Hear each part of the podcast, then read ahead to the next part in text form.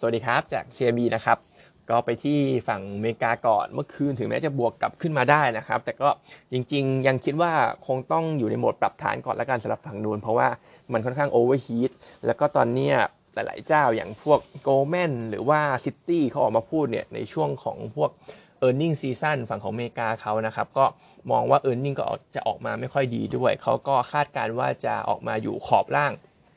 ของ expectation กันทั้งนั้นนะครับ ตัวของ Citi เองเนี่ยก็มีการ downgrade ตัวพวก S&P ลงด้วย คิดว่า S&P เนี่ยจะปรับลงสักประมาณ 9%แล้วก็จะปิดปีที่ประมาณ 4,000 จุดนะครับเพราะฉะนั้นเนี่ยตอนนี้ตลาดฝั่งนู้นก็อาจจะยังไม่ได้มีปัจจัยบวกอะไรเข้ามาหนุนให้มันแลนลี่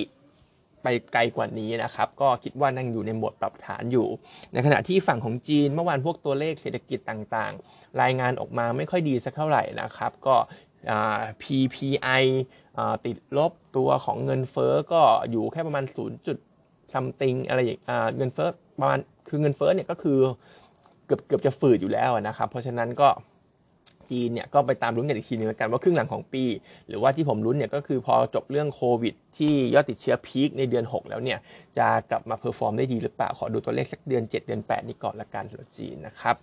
ส่วนในบ้านเราก็ยังเห็นฝรั่งขายอยู่นะครับ ถ้าฝรั่งยังไม่ซื้อก็ปรับตัวขึ้นยาก ปรับตัวขึ้นแบบ sustain ได้ยากแหละสำหรับตลาดหุ้นบ้านเรา Flow NVDR เนี่ยก็ยังวนเวียนซื้อกลุ่มแบงก์อยู่นะครับในขณะที่ฝั่งขายเนี่ยก็ยังเป็นฝั่งของ AOT อยู่ แต่ AOT ก็บอกเหมือนเดิมนะครับ70 บาทก็ trading buy ได้เป็นแนวรับนะครับอื่นๆก็จะมีเดลต้าวันนี้กลับมา trade ปกติหลุด cash Balance แล้วนะครับ ก็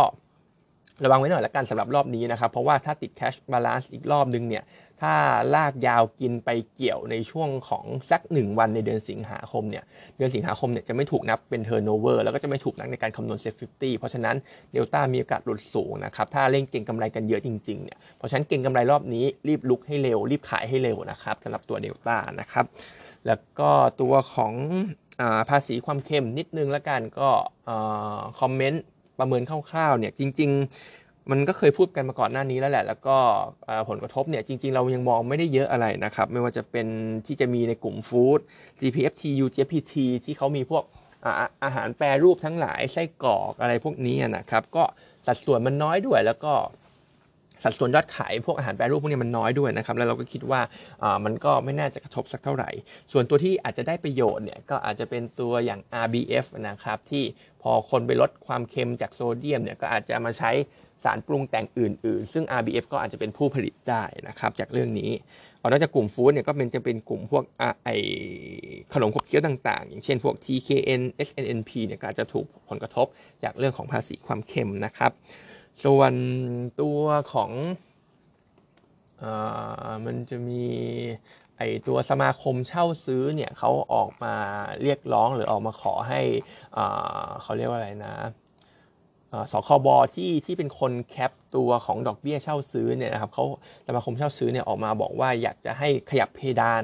ในการชาร์จดอกเบี้ยเนี่ยขึ้นหน่อยนะครับ เพราะว่าตอนนี้ต้นทุนทางการเงินมันก็ปรับเพิ่มขึ้นนะครับ ซึ่งฟังจากข้อเรียกร้องหรือฟังจากโทนเนี่ยมันก็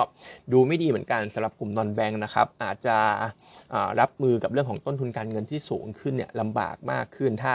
ไอ้ดอกเบี้ยที่ชาร์จให้กับลูกค้าเนี่ยไม่สามารถขยับขึ้นได้ เพราะฉะนั้นงบของกลุ่มเนี่ยก็จริงๆก็อาจจะต้องตามรุ้นกันต่อนะครับ ว่าออกมาเนี่ยจะแย่แค่ไหน ซึ่งก็จะมีเรื่องของอะเรื่องของ อาจจะเป็นเรื่องของนิมตัวนี้นะครับ แล้วก็อาจจะมีเรื่องของ asset quality ด้วย เพราะฉะนั้นกลุ่ม non bank เนี่ย จริง ๆ ก็ถ้าจะเล่นก็ยังเหมือนเดิมแหละติดล้อ แต่ว่าช่วงนี้ก็ skip ไปก่อนก็ได้ อย่าเพิ่งไปสนใจมันนะครับ อ่า แล้วก็เรื่องของ paper นะครับ วันนี้จะมี CP Axtra นะครับ ก็แมคโครเก่าเนี่ย CP Axtra พี่วามเขา downgrade ตัว Target Price ลงมาเหลือ 33 บาท แนะนำเป็นขายเหมือนเดิมนะครับ เพราะว่าถ้าดูคร่าวๆ งบ quarter 2ก็กำไรพันหก ติดลบ1%เยียลบ28% Q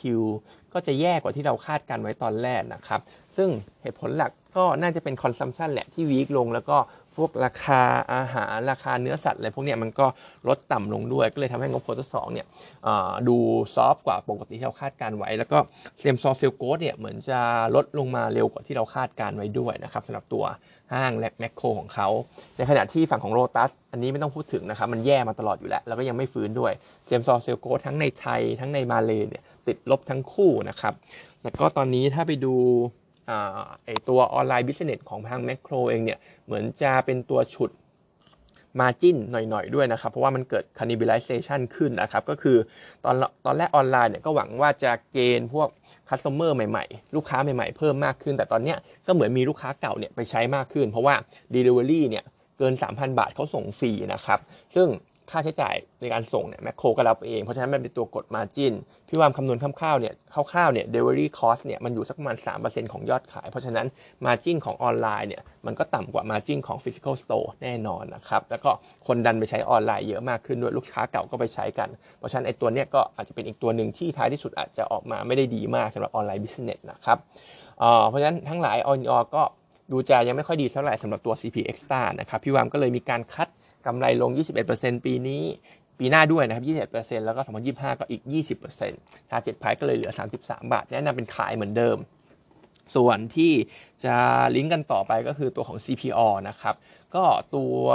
พี่วามเนี่ยเขาคัดตัวแมคโครลงก็เลยมีการคัด CPO ลงนิดหน่อย ก็เหมือนจะดึงดึง CPO นิดหน่อยแหละ แต่ว่าถ้าไปดูในฝั่งของ Operation ร้านของเซเว่นเองเนี่ย ถือว่าค่อนข้างดีมากนะก็ถือว่ายังค่อนข้าง strong ก็เลยทำให้ Net Profit ของทาง CPALL ที่ออกมาที่ Preview เนี่ย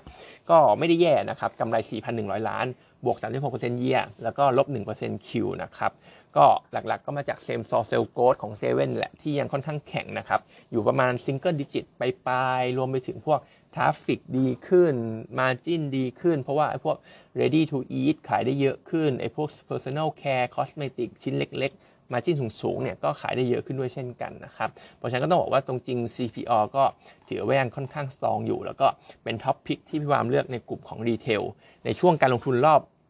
สัก 3 เดือนข้างหน้าเนี่ย CPO เนี่ยน่าจะโอเค ก็เล่นเรื่องของเก่งงบนี่แหละ พี่วามบอกว่างบของ CPO เนี่ยก็น่าจะค่อนข้างดูดีที่สุดแหละในกลุ่มของค้าปลีกเนี่ยนะครับ target price อยู่ 76 บาท แนะนำเป็นซื้อเหมือนเดิมนะครับ แต่ว่าถ้ามอง long term หน่อยเนี่ยจริงๆ CRC ก็เป็น top อีกหนึ่ง top pick ของพี่วามนะครับ แต่ว่าถ้ามองต่อไปเนี่ยพี่วามเขาคิดว่าตัวของ CPALL เนี่ยมันจะมีความเสี่ยง